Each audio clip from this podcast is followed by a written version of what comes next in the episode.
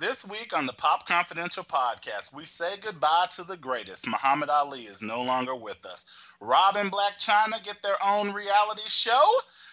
Taylor Swift is once again nursing a broken heart. Luke's been to Phoenix Comic Con. Sarah's been to Unreal. And I've been to the set of TV One's media. All this and more. Keep it popping.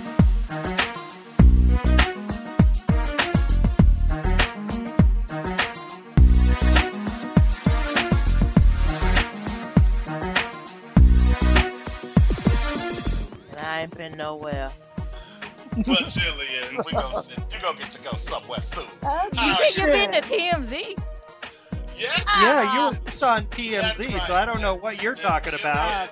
You were actually on TV. And I'm going back on tomorrow. Jillian is gonna be That will be after this post for those who are watching. Yes, on Monday, y'all tune in to TMZ where our Jillian will be dishing about the latest ratchetness in Hollywood gossip. Why Luke? not to be ratchet? Because TMZ is pretty ratchet. That's that's not a Oh, that's not oh, a negative oh, thing. Oh. But hmm. Luke Kerr, how are you doing?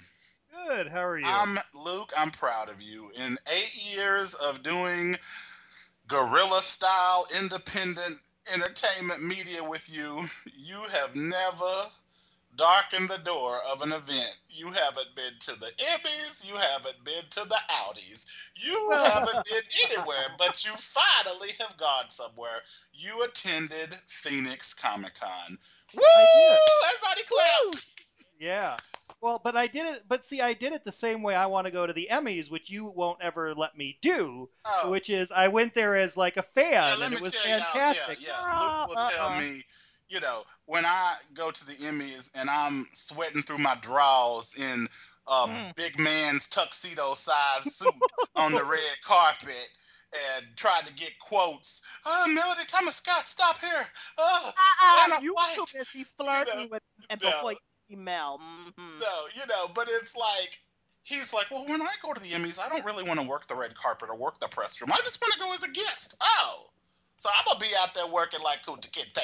No, and and and once again, I will say the exact same thing. I told you you didn't have to do the red carpet or work it either. We could just go both go So as we just guests. gonna spend money to get no scoop? Uh, no, And why not? that's dumb. All right, One Yeah. year, one year it'd be fun. Sarah Bibel, you visited the Unreal, a yacht. You got on a yacht for the the relaunch of Lifetime's Unreal. Yes, and I mean, I would like to thank because the um, Lifetime Publicity Department for putting on a good, ev- a very fun event for um, the press. You know, not me specifically, press in Los Angeles in general. They um, rented out a one of those little, you know, booze cruise type yachts, and we went and what turned out to be a really freezing cold day, shockingly, um, in LA to um around the little Oh, marina. please. Freezing cold in LA. Sixty-five.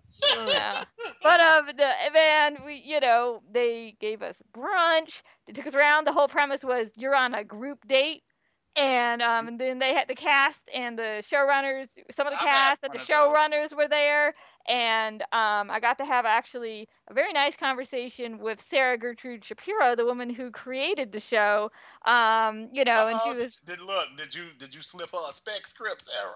Oh no, but I informed her that one of this year's cast members, Kim Matula, is a big international star, which is going to be very nice for the show when it syndicates internationally because she was actually unaware of Kim Matula's history as the star of Bold and the Beautiful. Oh, nice, nice. So I'm like, when you go to Italy, this will help you Yeah. because They'll um, chase her in the streets. and I mean, the show, I saw the first two episodes because they made those available. It is even hotter this season, if that is Ooh, possible, than last wait. year. And let me just tell you what the premise is. You know how they always complain about the um, lack of diversity on The Bachelor? Mhm. Well, fiction is beating um, reality because this year there is a black suitor. Because that's what they call it on this show. Because of course Mhm. it is not The Bachelor, not at all. Um, on there, and it just deals with some very, very political stuff without um, spoiling it, and um, in some very interesting ways of what the ramifications of that are. And you know, he's got What kind of diff- political stuff? Like, um, maybe like having to pick speedos that are a little more Nah. Oh no, but there is something very relevant that relates to a swimsuit. I'll give you that Ah. spoiler. There you go. Well, Um, and, you know, but I mean, no, there's just, you know, some of the um women he's with are black, some of them are white. You know, they got a very diverse slate, so it's going to deal with all the various issues of um, you know, romance. But then there's all of this behind the scenes stuff of like, man, some, you know, Quinn, of course, you know, Quinn and Rachel, they are the heart of the show. Like, oh, yeah. I was saying this, like, if you are thinking, what am I going to do now that The Good Wife is gone? I want to see a show about strong women in the workforce and office politics taken to the extreme. This is your show. Like, yeah, it's in a, you know, unusual office, but like anyone who's like had to deal with like trying to get the recognition for their work when their boss is taking all the credit and stuff you can relate to the sh- you know those aspects of the show.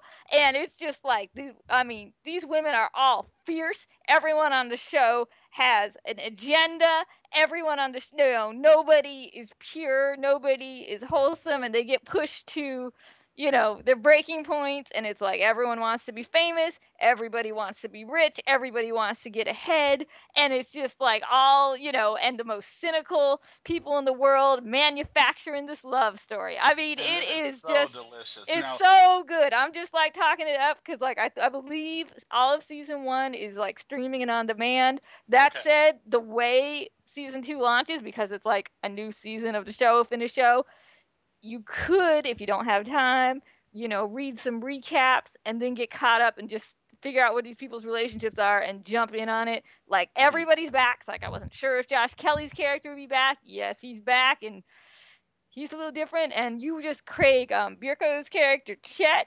um, he's a let's just say he's a whole new man this season. And Well, oh, but you bigger pig. It premieres tomorrow. Okay. Monday. Um, and um, I would, like I said, I would encourage everybody to give it a shot. It's a perfect summer show, and it's great that it's going on at the same time that The Bachelorette is running the way it's just Mhm. happening this year. So you know, 'cause especially because like Chris Harrison has sort of had his, you know. Panties in a bunch about the show last season. Like he seemed to think it was like desecrating the good name of the Bachelor franchise. So, you know, we'll see if that goes there. And the show just won a Peabody Award. So hopefully that'll inspire some people to tune in. I mean, that's a big accomplishment for any show in its first season. It's especially a big accomplishment on a show on Lifetime because let's be honest, that channel, there is still a stigma to it because, you know, anything that's for women can't be good. So, you know, it's really, I would just encourage everybody to watch it. And um, if I'm a little loquacious in this, I had several mimosas at this at this brunch. Do not worry, I did not drive home. Um, so you know, just forewarned. Sarah likes herself some Unreal. Luke, let's go back to you at Phoenix Comic Con. So, did you see any stars? Uh, I, I know you were Instagramming I like crazy. I wasn't. I wasn't actually looking for stars. This was one of those times where it was like, I'm just going. There were huge lines for stars and autographs and photos, and it was like, no, I am not doing that. I've never been one of those people who, for most actors, who needs to go up and get an autograph.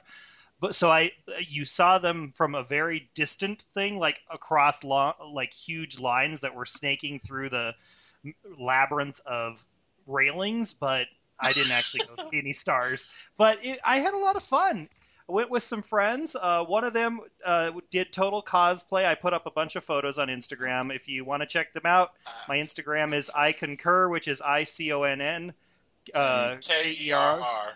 or I C O N, one of the two. I don't have it off the top of my head. C O N K E R R. Now you don't even know Yep. how to tell your own Instagram. Wow. I don't ever give that one out. I know, like I know I have it as a login, but I never give that one out because I just put that on my. Well, now Facebook. you, you're gonna have to tell me what what are you talking about? Um, laser Cosplay, tag I that. cosplay. What is that? Cosplay. cosplay is when people dress up in costumes as Halloween. the- well, no, um, as their favorite characters and Oh, basic. costume Or- play. That's Yes. what. Mm.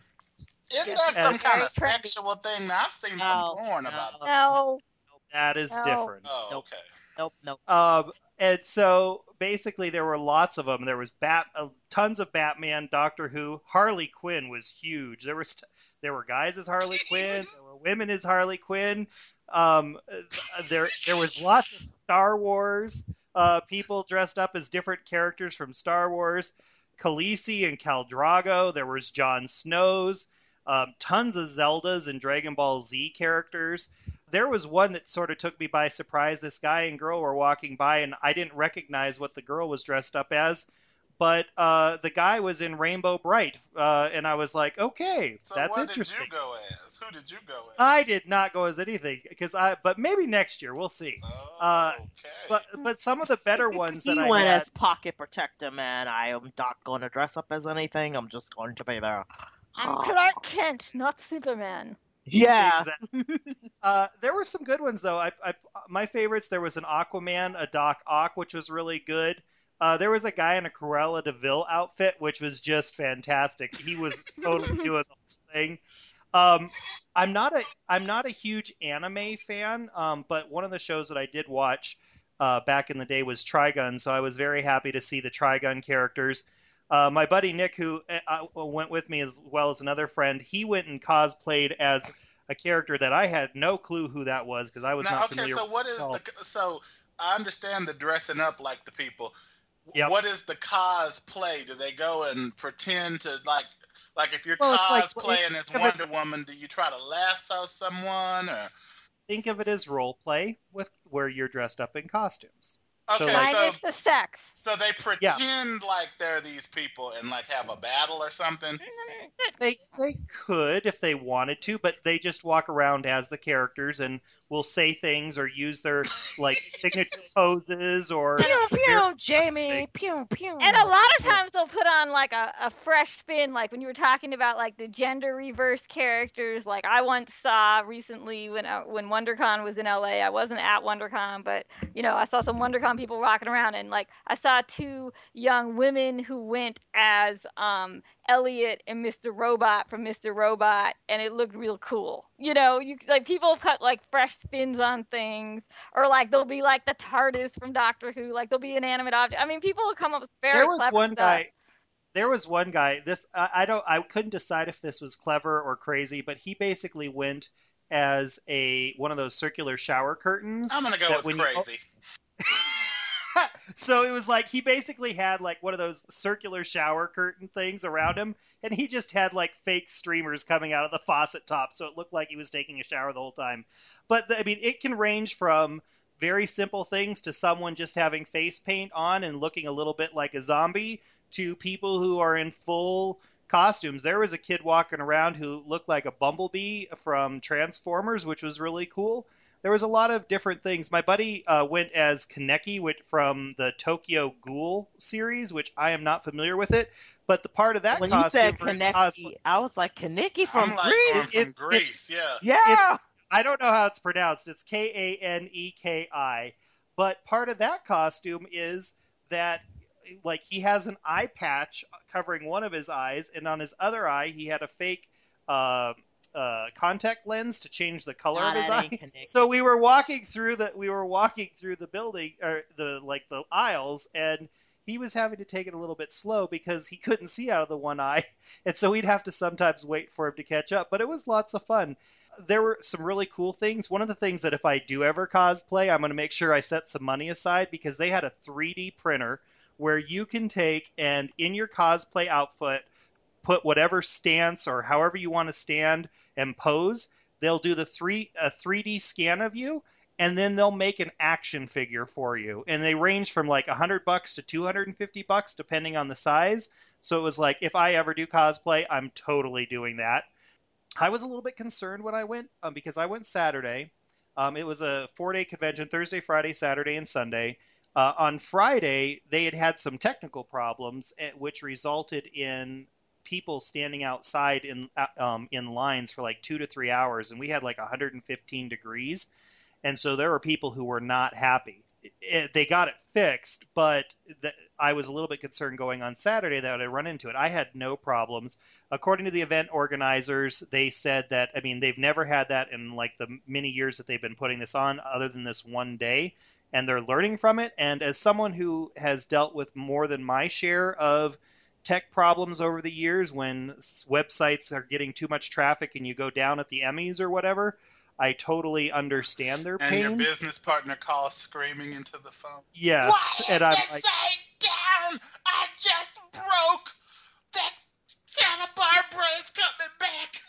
Yes. Um, Yeah. I, I mean, I, I felt their pain. I, I had a good experience. Next year, though, I will be getting a four day pass, and I will be going to all the because the one thing that I would have liked to have gone to, I just didn't have enough time to get everything pass. uh, everything taken care of w- um, beforehand. I want to go to like the panels like you would have it, Mhm. like the Paley Fest, those and type I of panels. I told him after I said you should have let me know. I would have gotten you credentialed, but he was trying to be sneaky and not take. I but I like going as just a fan. Um, I got to stop by. There's an independent comic that uh, one of our listeners and I I don't want to No credit the wrong shade, person. but they were um, gonna know you like you were Barbara Walters. If No, right? no, He it's looked just like I No, don't want to wanna go to dangerous. fan. Like No, it's not. Oh, No shade. Just like I enjoy going as just a regular it wasn't shade. I was saying no shade to you, but if he had gotten you credentials, that would have been better. It would have been free. It would have been You longer. just would have been No, able to yeah. get in all the panels and,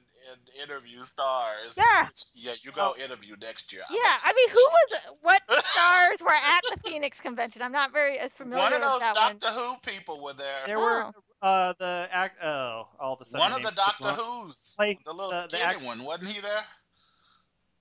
No, Oh, none of the doctors were there. I went Oh, you know what? a- Somebody was just dressed up like him and looked like him then.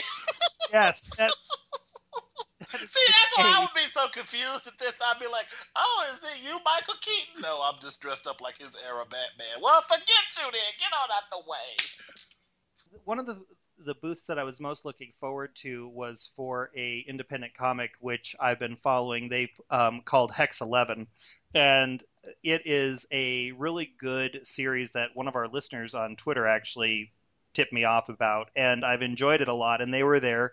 One of the um, people who's involved in that comic was actually going to be one of the people on the panels. So I got to stop by that booth because I wanted to see if their the issue seven was coming out, and it's not coming out till July. But if you really want a good comic to check out, you can do. Um, I would definitely recommend checking out Hex Eleven. You can get it on uh, Comixology. They also have uh, a great website where you can buy versions of it. A while back, I had bought a signed copy of the uh, not not a graphic novel, the trade. Um, so it, I would definitely check it out. I think the- the-.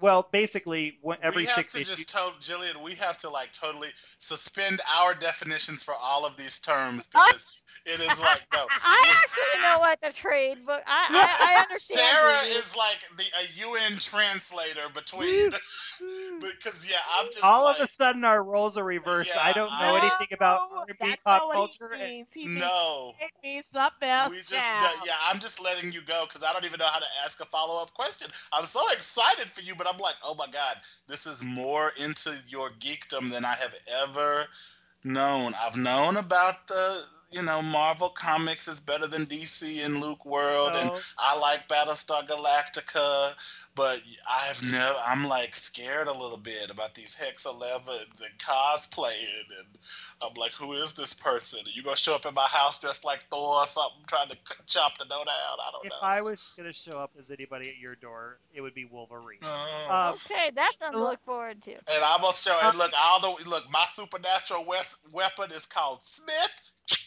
and And Wesson. Wesson. yes. but it, Um, I am glad. so the one thing that I, the one thing that I, the the story I want to wrap up with though, uh, afterwards we went and uh, grabbed something to eat at Alice Cooper'stown and as we after we were done, we were going Cooper, back. to the, the rock and roll. yeah, he has a Okay, I understand something. He, he has a he has a like a sports bar there and so we went there um had something to eat and then as we were getting going back to our car the one character that I didn't see all day which was sort of surprising was a Darth Vader This was like, you your would prime, wasn't it? This was you your would you would prime. th- you would think that you would see a Darth Vader somewhere and I didn't see one all day and so True. we were getting in the car and all of a sudden we saw Darth Vader. It looked about maybe five, six, five. It wasn't a tall Darth Vader, but it was totally Darth Vader. His cape is billowing behind him as he's walking, and he cuts across the street in front of us. And he's going into the parking lot, and this shorter Darth Vader is then get stops in front of this Darth Vader Giant. clown car. Uh, Ford F 250 4x4 four door pickup, and it was just such a, a juxtaposition. I couldn't help but I chuckling. bet. It was awesome. I bet it was Awesome. quite the juxtaposition. Um, so these people just get in their cars and drive on home, dressed up like the Yep. Darth Vader. Well, they they normally take the masks off if they're wearing them for visual Oh, reasons. okay. And I mean, I cosplay is bet not it was mainstream. some wild sex in Phoenix. Uh, that Shut night. up. I bet you. confirmed. I bet you it was. I bet you. He talking about men dressed up like Harley Quinn. Yeah, we got that too. It's called a drag show. Um, wow. Okay, so Um, USA Today actually has it. Like, if after you've checked out my photos, USA Today actually has um, something on one of their Arizona sites Mhm. with a lot of good pictures from it that you can check out. There's some pretty cool Well, ones. I am happy that you Yeah. went to Nerd Prob. Um, so Nerd prom. yeah, so I did a little visiting too. So I was invited by TV One to the set of their upcoming TV movie, hopefully backdoor pilot. Hint, hint. Uh, it's tentatively called Media, and it is the loosely based story of TV One and Radio One founder Cathy Hughes's rise to power. Um, Mm. very. Hmm. Wait, what's the name of it? It's going to be called Media. This is the Okay. show you were just saying you wanted a few months ago. I mean, you said you wanted it about the Johnson family, but like this Yes. is like what you've been saying. Yes. And you know, they're going to do it, you know, with a lot of the cable networks, they do, you know, like Being Mary Jane started as a TV movie, Single Ladies started as a TV movie. So they do the TV movie and then if it's popular enough, then Order they consider, you know, making it into a TV show. So really excited about this. Um, Pooch Hall uh, was in it. Gary Dourdan from CSI and It's a Different World fame. Finesse Mitchell was in it. Um, Chrystee Pharris from Passions and um, what do you call that uh, reality show? Queens of Drama on Pop was in it. So lots of you know sexy, good-looking black people. Uh, Stephen Yes. Bishop from Being Mary Jane. Um, and you know this movie Wait goes.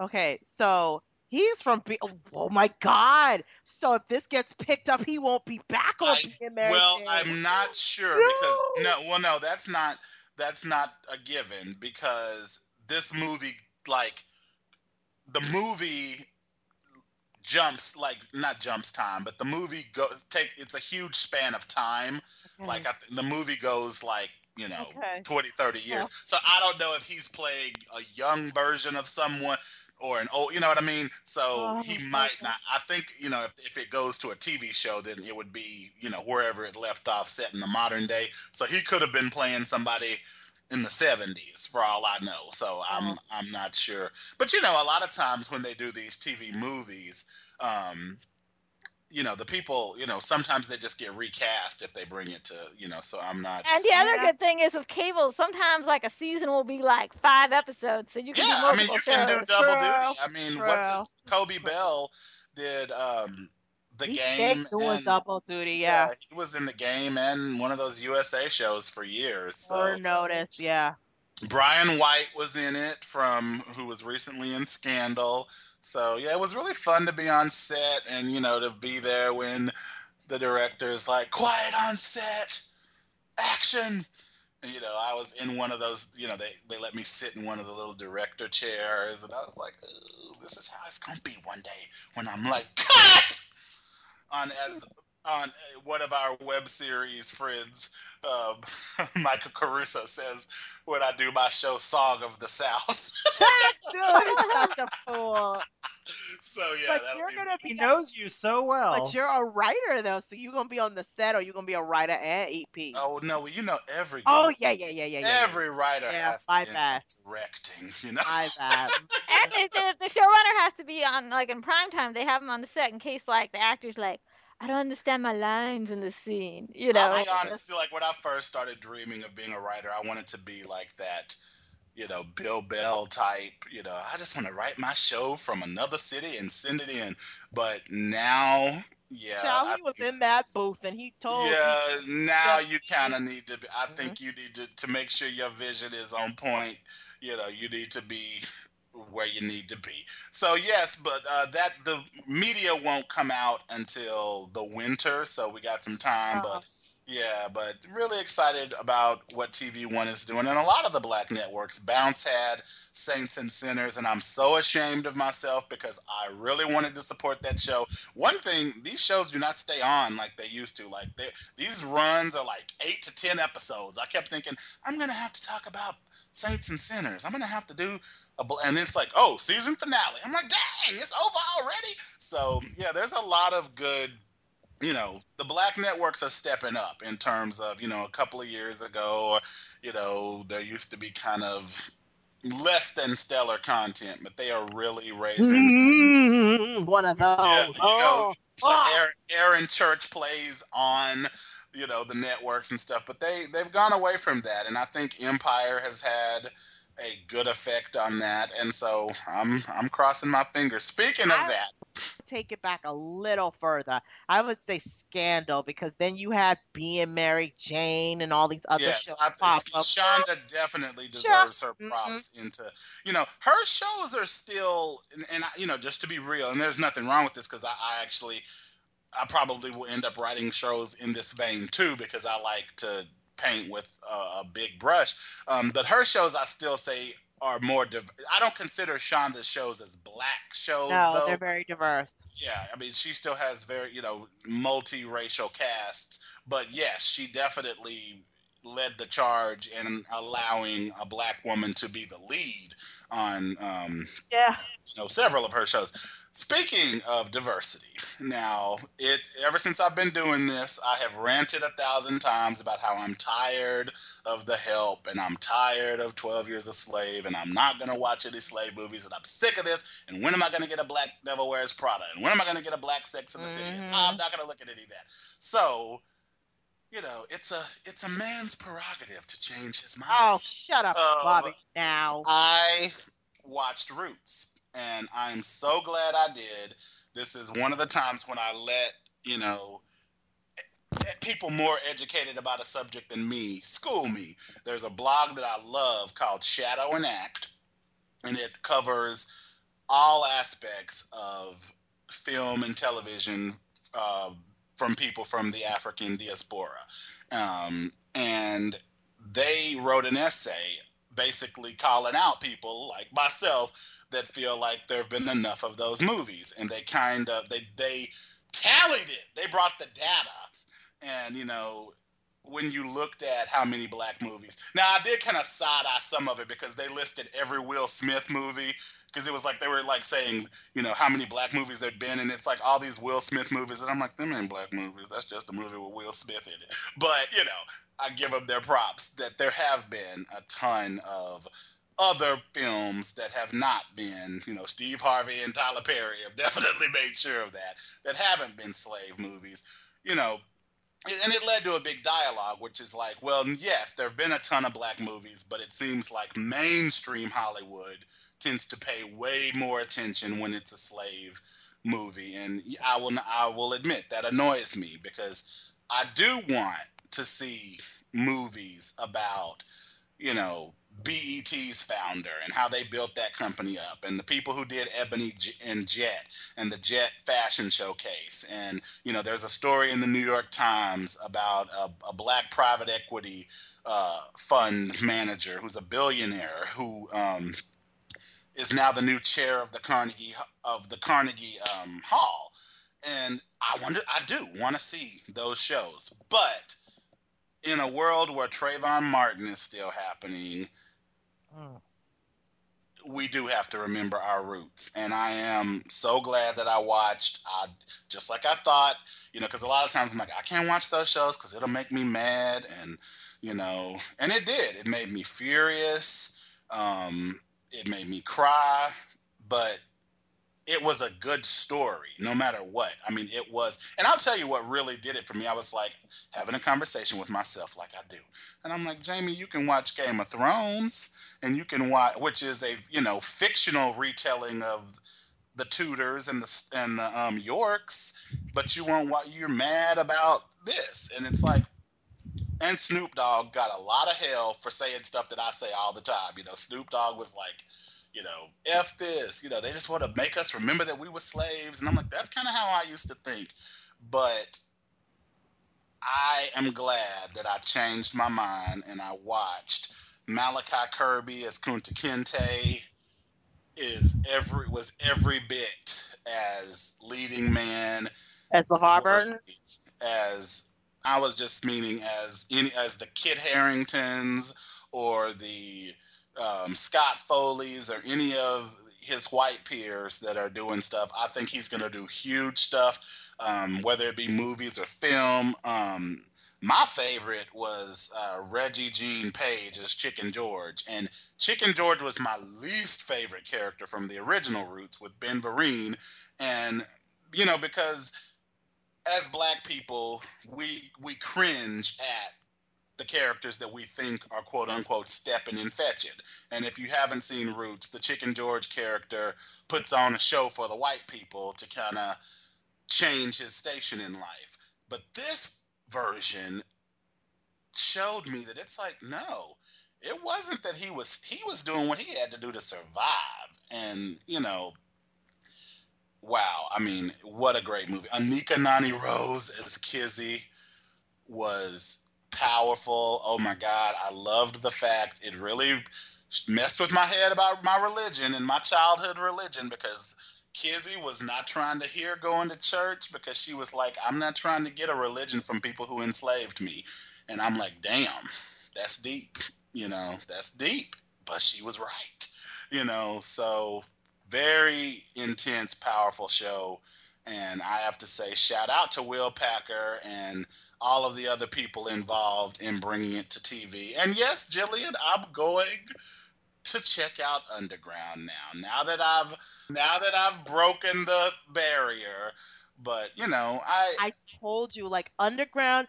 I'm gonna have to watch Roots because I ain't gonna lie. I was like, oh, I don't want like. It's so funny because I watch Underground, but I'm like, I not want to see Kunta. I never watched the first Roots Mhm. because I'm like, I ain't trying to see Kunta get his foot chopped off. I'm not here for that. But I'm gonna watch it. But Underground, I'm telling you, like Underground goes there and you will love it. Like look out for Ernestine when you watch Underground. Ernestine is the baddest bitch on that show. well, I'll Like, tell you, I'll watch that if you watch Roots because I yeah, and I okay, watched the Roots you know six yeah. hours. Isn't it it's only four, but Roots is a Okay. seminal television event, and I Mm. you know I get that Underground is is a great TV show, but I, yeah, Mm. We've been trying It- to get her to watch Game of Thrones for two. For Well, how many that ain't seasons? got nothing to I do- don't think not the same gonna. difference. This is about her Mm. people. Well, not actually her people because Jillian is Caribbean, so Yeah, my still. people was free before y'all, but yeah. Yeah, Mm. yeah, y'all were. But uh, but, you know, yeah. I mean, it. I'm glad that I watched this production. Um, How long? It was they on from. Monday through Thursday, or it was Monday? four hours this time, I believe. Or no, wait a minute. No, it was Wait. six hours. I don't See, know. Shit, would- was it Monday through It was Friday? so good. It was just moving fast. I know that they did four nights, but was it? I don't know. Did they do it Friday? Did they do it Friday or no? Um, I'm I'm checking now. I got the IMDb. I have, because I have, I. I watched all the nights, but I'm I cannot believe I do not remember if they were two hours or if they were They, they were um, two an hours. hour. I, they were two hours because I recorded them. See, see, see. I, rec- ran. I mean, it was like it was riveting. I didn't even Oh, it want wasn't like on Friday. It wasn't on yeah, Friday. It Okay, was I'll it watch was really good television, and you know I'm gonna be it really. Was T.I. good in that? T.I. was awesome. T.I. I was just side eye his castle No, ugh. was incredible. He plays a um, Or- a Union soldier when Chicken George uh, joins the Union Army, and he is, you know, you'll like his character because he's pretty much one of the only black characters who tells white people whatever he thinks. Oh So- shit! I'm gonna watch now. Okay. Definitely liked him. Um, yeah, but I like Anika Noni Rose for me. Just She's I'm like- really-? She was so good. She was so good. She was so good. You know, Jonathan Rhys Meyers, who I loved in The Tudors, is Tom Lea, who he was in there. Now I got Oh. to side eye that because he, you know he liked to use that N word when he get drunk all willy nilly. I'm like, well, he well then it was. I, well, I didn't know that. I, I is that a tabloid story or what? that's the truth. They busted him. Like I, I think he's clean and sober now, but you oh, know, oh, okay. Well, then you know he was perfect casting for who he played. If you know because he played Massa. Oh, God, it, it yeah, his character was. It, you're not gonna come away with this from a Tom Thomas Jefferson, Sally Hemings had a romance type Ugh, take. they show it for what it was, which was ugly, disgusting rape. You know, raping someone that you think is your property and that you have a right to just violate. And you know, it it happened to a whole generation of in slave underground. women. they do a twist to that. And when I say that, I mean, I'll just tell you this. In Underground, you see that Master Tom, he appears to be in love with Ernestine, who he's had, who has bore him two children, who all, she has three kids. She was married before, but her husband died. We don't know how he died. But her children compared to what the slaves have, they have a relatively easy life compared. Her sla- her firstborn is like his top slave that he does carpentry Mhm. work. Her daughter works in the house, and her son is like besties with his son, and he grows up in the house. So you can tell she has some sway with him. You can tell he's in love with her, but you can tell when they get freaky sneaky, she is doing that to survive. So Oh yeah, not- yeah. so and and weird- and they all were. There were no love stories. That's my thing. Even you know, I'm not naive enough to say that there weren't slaves who fell in love, but Yeah, it but- was still rape because if you're if you own someone, it Yeah. doesn't matter. It- you know, it, yeah, yeah. Anyway, it. It really was eye opening, and in light of everything that we've seen with Black Lives Matter and the fact that in this country right now, a police officer can not deliver a prisoner to the jailhouse alive, but with his spine severed in half, and still not face criminal charges, and that you know a, a, a neighborhood watchman can shoot an unarmed teenager and then you know auction Oh. his gun for six figures. I mean, we're living in that world, so I do believe that there still is a place for these type of stories. Now let's move on. Um, we have to say goodbye to yet another legend. I mean, that could basically be the theme of 2016 at this point. Goodbye, legends. Muhammad Ah. Ali passed away Friday after a 30-year battle with Parkinson's disease, and so much is coming to light about his legacy in terms of, you know, protesting the Vietnam War and being unapologetically black long before Beyonce ever sang Uh, about this whole formation. transcending color crap. I'm like, shut up. He did not do that. He was proud black. Deal with it. I hate that transcending crap. That drives me crazy. He well, you know, that's just a but. You know, it's like crossing over. It's like, yeah, th- those are just buzzwords. But Sarah, um, what did what did you think about when you first heard of of Muhammad Ali's passing? I mean, I obviously I was sad. I'm gonna be really honest and say I didn't like this one because I've never followed boxing. This one, you know, I like knew him more as like a political figure and a leader than as an athlete, and also because of you know generation we're all in. But I was like, you know, he's someone like I really admire, like you know what I learned about him in terms of like you know his conscientious objector status like whether or not you know you believe that was right or wrong he had the courage of his convictions he was not afraid to take the consequences of them you know and what it meant when he changed his name in that era i mean he really is just a true inspirational figure and he proves that athletes can be more than just you know some people who the people who are physically gifted and can you know run faster or hit harder that they really can be leaders and that they really can change society so you know that was sort of where I was going with it.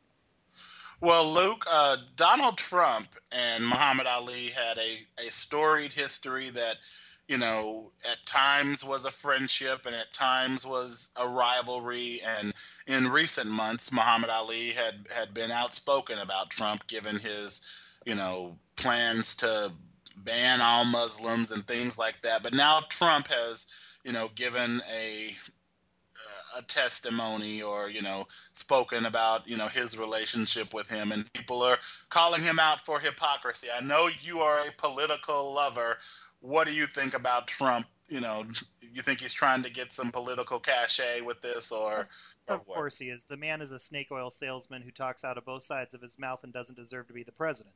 Uh, tell us how you really feel. Oh no i mean he, he's a he's pretty much a charlatan.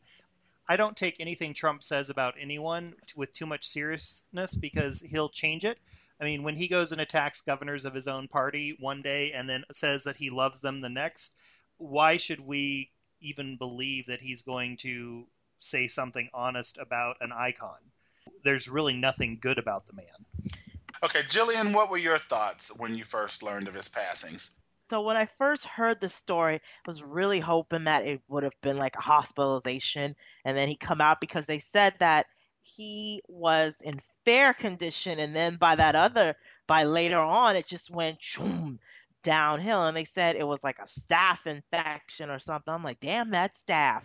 But, you know, um, I didn't know they said that, you know, in the 90s, like when Saddam Hussein took Kuwait, how the Bush administration was like, no, don't go down there. He flew to Kuwait when Saddam Hussein took 15 hostages. Um, hostages. He took 15 people. He held them hostage and used them as huge human shields. And Muhammad flew down there. Saddam Hussein, being the dick that he was, made him wait for a week before meeting him. But he met with him, and he wasn't impressed about Ali's boxing or anything like that. He was impressed that Ali was always outspoken about the US government from way back into the 60s, that he would tell it like it is and say what he meant and kept it pushing like that. So he finally, he eventually let him go. So I thought that was kind of cool. But I know growing up as a kid, like when I was really, really young, he used to come to town to visit and hang out and my dad and his brothers would hang out with his crew and my sister my older sister got to hang out and i asked my mother i'm like why didn't i get to hang out? She was like because you talk too much i'm like well i asked too much damn questions i'm like i'll be damned. I got shut out. And my sister she was just more of a well not anymore child if you know her but my sister was more of a chill laid back when they would hang out and that he was always he loved kids and everything like that. And i thought that was really cool. And i was like damn ma why you just didn't force me to shut the hell up but whatever but yeah i was like oh okay well on a lighter note as we say goodbye to muhammad ali let's talk about something else that has had you popping for a while jillian. Your precious Blac Chyna and Rob Kardashian are getting their own spin-off series on E. Um, what? Uh, well, now I have to tell you, the, this whole time we've been saying, "Oh, this wasn't," you know, we I just like you. I was like, "No, it, it seems legit." But Kris Kardashian is one of the executive producers of this, or Kris Jenner, rather. Yeah, I know. As, as our Blac Chyna and Rob, but it does make me go, okay have we all just been played and this was all a storyline no, from keeping up with the Kardashians? You know, I'm not going to go there with that. I believe my girl is sincere with this because when this first started, when their romance first started, I'm like, people really need to stop looking at Rob as some sucker because TMZ has been on it and that's just because I've been on there or whatever. They have been on it, albeit I'll just be real. They have been kind of Kardashian genericized with it. Like they used to trash that girl. But when they first came out publicly with their romance and everything, TMZ was like how producers, how Rob was meeting with producers to do a TV show. That was all Rob. and how Blac Chyna was like, I'm good. I want to do other stuff. She wanted to be off the television. She wanted to do branding. She wanted to expand her brand off TV. And when, you know, you know how they go, when you all mess around with them, no matter who you are, I think except for Kanye, you somehow Kris ends up managing you. And she kept it 100. Chyna is like, uh-uh, she ain't managing me and I'm not signing on to her company. I'm I'm good. So, you know, if she signed on with Kris I'd be like, okay, this is some bullshit. But she is her, you know, after a while, she has decided to do the TV show. She is equal partners in it, and she hasn't. Kris is not managing her. She has her own thing. So I don't. I think it's all legit. And we took a little hiatus before, you know, when the news dropped that my girl is pregnant with the Kardashian heir, and I feel as though Rob was trying to tip us. No, no, don't laugh. I think Rob was trying to tip us. No, stop. It's I, as if this is Game of Thrones. I, well, they might as well be. You know, they were on the Hollywood Reporter a couple of years ago. Oh God, y'all in this Game of Thrones. But um, no, I want to oh. say this. You all nothing. Rob tried to tip us. Oh. On, shut up. Rob tried to tip us on to Chyna being pregnant months ago. He had posted something on t- on his Facebook. It was a picture of her like walking with it is so funny. He the picture he used. It was a picture of her walking with her son King's car seat, and he had a meme up. And the, the son cap- is named King Car Seat. No, her son's name is King, and she was carrying oh. his car seat. Who are you, Luke? Jesus. Well, King car seat just sound a little bit sillier no, than King no. by itself. Uh-uh, no. His name is King Cairo. Name these but, kids Leroy, John, no. Mark. Kid Leroy. but anyways, they ha- there's a picture. He has a meme up, and the meme I'm paraphrasing because I can't remember.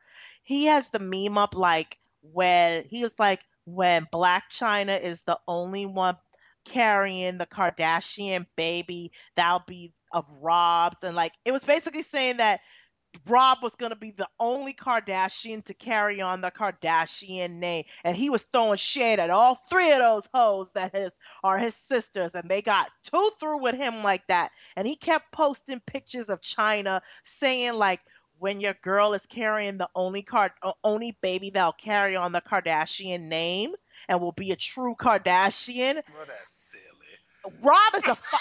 Rob foul. Rob is foul because Rob was mad at them hoes. And he needs to calm down because you know when he used to co- look, I'm I'm happy that Rob has found his own little niche and his own little storyline on the show because his little storyline always used to be boring after he broke up with that little girl that's on the real now. Um, but what's her name, Adrienne? That's the only time he really had a good storyline. So it's like I'm proud of him because you know his storyline used to be I'm trying to sell some socks. It's like okay, Rob, but now he does have to give respect where respect is due. I know it's easy to hate on that girl, but if Kim wouldn't have been booting and tooting for Ray J, would nobody know who any of these people were after except for their daddy. And he's named after his daddy, so I think he's good with that. But you know, I think I think the he more, wasn't doing that when it took him booted tooted for Ray J.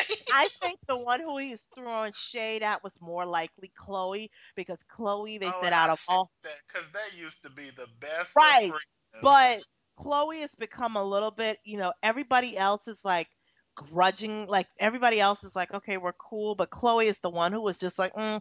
so I he is Khloe acts like because she always had his back on everything else that he owed her his, which is silly with her. It's like, girl, just because you had yeah. his back against Kim, don't mean he had to do what you say right. in his bedroom. So you know. Now so, Luke is like confused and like, what are we talking about? Like I was about Comic Con, but I used but, to. I don't yeah. watch them anymore, but I used to watch those Kardashians. Well, I now I am because they because I'm like Blac Chyna because everybody Twitter Twitter you know how Black Twitter rolls. Black Twitter is like mm, now look they're like they like to steal black men and look a black woman has to save they sorry ass show because she even though she's not on the show she is sort of like a storyline on the show because they mention it and stuff like that. And like kylie was like i don't stalk her. I don't pay attention to her but you see those bitches on that girl's Facebook, not Facebook, you see them on her Instagram and her Snapchat. So I'm like, yeah, y'all are paying attention to that hoe. That hoe got y'all by the balls, and I love it. I will, you know, someone asked me on Twitter, they were like, who's your favorite Kardashian? I'm like, Angela.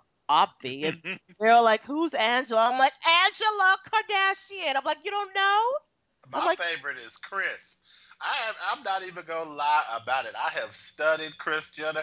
I have read all of her interviews because that woman is a hustler and a half. She took Bruce Jenner when he wasn't doing nothing but running around, you know, giving speeches in Palm Desert or wherever he was, and she turned that sucker into a brand again. You know, he admitted it. He was like, Yeah, I wasn't getting that much for my speeches. And she was like, You can get four times as much as this. And then, you know, who, Kim Kardashian was basically Paris Hilton's dark haired friend when I first heard of her. You know, She when I first called- heard. Her, her closet, whatever person. Yeah, and yeah, it's like, she was yeah, her assistant. yeah, Yeah. you knew that they were Rob's daughters, but somehow that woman teaming with Ryan Seacrest and you know the Bunim Murray factory, which shout out to our other world, the the Bunims and Murrays came from soap operas. They did Search for Tomorrow, and she managed to turn Kim's life and by extension all of her children into these elaborate reality soap operas Except So- for Kourtney. She boring as hell. well, you know, Kourtney's saving grace was Scott. You know, Yeah. He gave me being a throw up. Scott gave me some of my favorite storylines because it never failed. It'd be like, tonight we're going to the opening, and it would always be some ridiculous sounding nightclub, and we're going to the opening of Opaque. And it's a very big event because it's going to be sponsored by Trim Spa. So ev- mom wants everyone to be on their best behavior. And then they cut to the scene, Scott asking the waiter, Where's my cocktail? I don't have it, sir. I'm gonna teabag you. Get down here so I can put my balls in your face. And then he gets drunk and punches the wall and everything. And then And cusses them out drunk. Yeah. and then cut back to Kourtney. I was so embarrassed. I'm so done. I'm so done with him. I'm done Yes, with him. stop, stop, Yeah. And stop, then stop, she's stop. pregnant by the next commercial break. Yeah. Oh, by the way, for if you know, for if you're perhaps Luke might like this too. If you're sort of really want to learn more about this and you haven't been following it, there's this great article I read in BuzzFeed and a hat um hat tip to um the Fug Girls for linking to it on their blog called "How Blac Chyna Beat the Kardashians." Yes. At their own game by um, Sylvia Obell, and it is just really fascinating. Like she dives deep and goes into it like a New York Times style feature, Yes. And it really just gets into She's sort like of the Amanda politics of it. If you think about it, it's like the Kardashians were Melrose Place. You know, kind of about to limp on into forgetful, forgetfulness. And then it's like, boom, this interesting new character comes in and steals the show. You know, and, and meanwhile, Tyga, after all that back and forth over Tyga's sorry sack ass, Kylie breaks up with him, and he is just like limping along. Blac Chyna got her own show. She got a Kardashian baby on the way. Kylie is with someone age appropriate, and Tyga is still owing people around California with his broke ass. I hope that Chyna gets in with some really good designers and a really good hairstylist and kind of tones that look down a bit. You know, maybe I think motherhood will make her do that because, bef- oh my God, she's come a long way before the Kardashians. Let's just be real. I was thought that Amanda Bynes made her a bit a household name. Drake actually did it. I'm like, oh shit, I forgot about it because the Oh Buzz- yeah, Amanda Yeah. Bonds loved her. yeah, because See, that Buzz- girl should be a producer for E. Well, because the BuzzFeed, no, well, the BuzzFeed article that Sarah's talking about, I'm like, oh shit, I forgot. The BuzzFeed article talks about how you knew her because, like, um, you know, it, Drake. It's been documented. Drake has a thing for thick girls and who are strippers, and he mentions her. He's like, shout out to um King of Diamonds. go meet Blac Chyna. tell him, you know, Drake sent you, some foolishness. So people started hearing about her, and then Tyga met her, and people automatically assumed stripper, slut. And Tyga was like, he admits he was like, man, it took me three like um like three months to go out on a date with that girl, and they're like three months. He's like, yeah. Every time I would call her, she'd be like, nah, I'm busy, I'm busy, I'm busy. Like I'm like, go ahead, girl, and like. You know, they broke it down, and then the Amanda Bynes thing, and like she cleaned up her look a lot from meeting Tyga to now. So I think yeah, it, there's a you know there definitely is. A, I mean, she's a there's a double standard because like yeah. with Amber Rose and with Blac Chyna, you get well, why are they famous? It's like, well, why is Pamela Anderson famous? Yes, she was an actress, quote unquote, but you know, she's pretty much it was Playboy, just like the Playboy girls. I mean, we live in a world where your brand and your Instagram followers and your Twitter followers can get you gigs. Yeah. I mean, Amber Rose is getting a talk show. I knew that Jillian would want to talk about that. Um, on a more serious note, in couple in celebrity coupledom, Johnny Depp is facing some ugly mm. allegations from his ex-wife or soon to be ex-wife Amber. Sarah, do you think that these allegations of physical abuse are going to have the same impact on Johnny Depp's career that they've had on say Chris Brown and other no, celebrities? White men always get away with it. I'm just going to go there. Look, Sean Penn going back to Madonna. He, you know, and he's done crazy stuff like interview El Chapo. It's not hurting his career. Um, okay, though we must say that is all alleged because John yeah, Pitt did sue Lee Daniels, and Luke and I have no money. yeah, well, you know, ask what well, maybe Robin Wright and uh, Charlize Theron, who just ghosted on him, will someday tell their stories.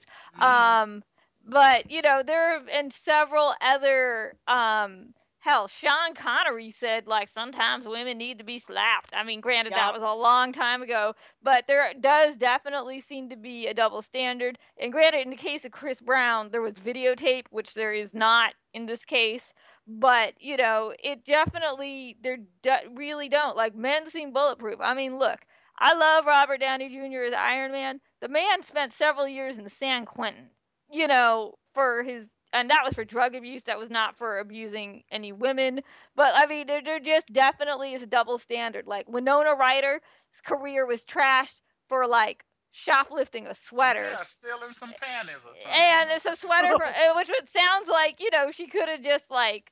I mean, in a, in all fairness, like, and there, you know, and there's that rumor, allegedly, that the reason she got into painkillers is because Johnny Depp while he was high, allegedly, this is all rumor, all conjecture, he shot her with an antique weapon and she got injured and she covered the whole thing like I mean like in the arm, not like in the heart or something. And she, you know, got injured from that and she was dealing with pain for that and that was what led to her doing this. Now, nobody's ever said this. It could all be a lie. It could all be a conspiracy theory with that one, but it just definitely does seem like there have been, you know, and I have no way of knowing, you know, what was or was not true about their particular relationship, but it does seem like there is a definite double standard, and I don't that people are always like, you know, well, you know, even if he did slap her around, she was she was like using him for his money. Like all these weird things people say that like just let men off the hook for just mm. domestic violence in general, whether they're famous or not famous. So, you know, I mean, look, I had a, the biggest Johnny Depp crush when I was a little girl, so like I don't want this to be true, but you know, I just am like I don't think it will hurt him. What will hurt him is that he keeps making bad movies that no one wants to see. well, um, to a more amicable divorce or breakup. Poor Taylor Swift. A conscious uncoupling. Poor Taylor Swift is single yet again and she is never, ever, ever getting back together with hunky Calvin Harris. Shall we light a candle for Taylor? No, I wanted. No, snuff it out. Yeah, I was still. She's gonna. She's gonna write an album worth of songs and make a um, hundred million dollars But see, Luke, this time and... it could come back to bite her because he also, you know, um, What's his name? Well, he sings too, doesn't he? Um, Well, so No. did Ma- Mayer and Yeah. various other people that she's been yeah, with. so John he might- Mayer is a dick, so nobody real. Well, but I, what I'm saying is, if if um, she's dated musicians who, in theory, could use lyrics Yeah, to get back. but- um, he's no Gyllenhaal though. Gyllenhaal will just have to make a movie. right, Uh, and you know, and John Mayer, everybody was like, well, whatever, he's a dick, so it's fine. So yeah. Yes. Well, listen, we are about to wrap this issue of this episode of the Pop Confidential podcast. Next week, we will be back with a full episode. Plus, we will be taping our long awaited Game of Thrones special. Game of Thrones has been so good, um, but we're going to save it all for that special. But there's one more thing I just have to say before we leave because this show changed the game for me pop culturally, and I'm ashamed to admit it, but. What? It's been 10 years since The Hills. Oh, Oh. girl. Lauren L.C. Conrad is returning to MTV for a special about the show that gave us such quotes like, I want to forgive you and forget you. Let me tell y'all, every week when that song started playing, I would be like, don't talk to me. The Hills is on. Yeah. I loved Immortal words of Katherine Chancellor, "Dear God in Heaven." I loved those little hot mess white girls and their pseudo scripted dramas. I mean, Natasha Bedingfield's song. I know she is like, she's Oh, I ain't gotta record no more. I ain't got to record no oh, more. I cried at the last one. I was like, ah, Well, nah, last episode, you knew it was scripted. Like, oh, when oh, yeah. Well, you knew the whole time, except for that hot. I- What wasn't scripted was Heidi Montag and Spencer Pratt trying to No. destroy Lauren's life. That Yeah. stuff was because I think LC wanted to go hood on them. But you know, my favorite was Kristin Cavallari because I loved Laguna Beach, the OG show that spun it off. Yeah, You Mhm. know, that was my jam, and Kristin was so awesome. You know, back then, Lord was like, look at Kristin, she's dancing all erotically on the tables. Shut up! What's wrong with that? And those, you know, it's so funny. Like, you know, you could tell their mind was on a soap because when they broke down how they did things on there, like Kristin said, they came up to her and was like, they were asking her questions. And they knew they had something with her. Like she didn't say that, but you could tell Yeah. they, they had something with her because they asked her, you know, so who do you want to win prom queen or home hi, homecoming queen? She was like, I don't care as long as it's not Lauren Conrad. That's what did it! and they that's what tried- Sid Lauren, said. They were like, Ooh. It's so funny though because you know Steven ended up being an actor. He went on to One Tree Hill, but in terms and of I brand, don't know where he's gone yeah, now. in in terms of the brand, the guy that they fought over kind of dis. It's just like with other soap operas. The two women both created brands out of it, and it's like Yeah. Steven? Um, but shout out to our daytime world because who helped Laguna Beach become a soapy delicious? Wendy General Rich. Hospital legend Wendy Rich. And, you know, that's the thing. It's like all of the, you know, we have so many soap fans who hate reality, or so they claim, but then I see y'all on Twitter. Y'all be tweeting about love and hip hop, so some of y'all lying about hating reality shows, but pretty much you can trace every reality hit franchise. You can do a six degree of separation and find somebody related to the daytime soap opera world who helped them figure it out. So shout out to the Hills. That was my show. Kelly Cutrone being so ruthless to my Lauren when she just wanted to work in fashion. And Lauren had show was on for how many seasons? And Kelly Cutrone had a show on called Kell Oh, Earth. they, they, they, you know, this is this is a test. This is what happens when everybody tries to get a spinoff. It's like, no, you should have just stayed as a villain on the hills. Why leave a hit franchise? You know. Anyway, Yeah, and I will say this: I will give a shout out to LC. Like I was like, whatever with that show, but it's like she really like apparently that line she does for Kohl's makes money hand over fist. And she's one of the biggest success stories in reality history. I mean, and what's interesting too is she originally started out trying to do like high end, you know, like couture, and it failed Yeah. miserably. And then she like went downscale to you know what regular people can actually afford because only the Olsen twins have been able to make a go of it in couture. Yeah. Um, and you know, bag. And the Olsen twins had like a bazillion dollars stored up from all those DVDs, and you know that's a. I've studied them too. How Yeah. and their stuff is parents- actually really good. Like that, her stuff, let's be honest, kind of wasn't. So yeah, Yeah. their stuff is good, but ain't nobody paying forty two thousand on a purse as big as a pill bottle. I don't. I always think those things are just sort of like publicity things, and nobody actually buys them, and they just give them to a couple celebrities, and then people buy like the cheap, you know, the jeans or whatever. But Yeah. that's just my theory.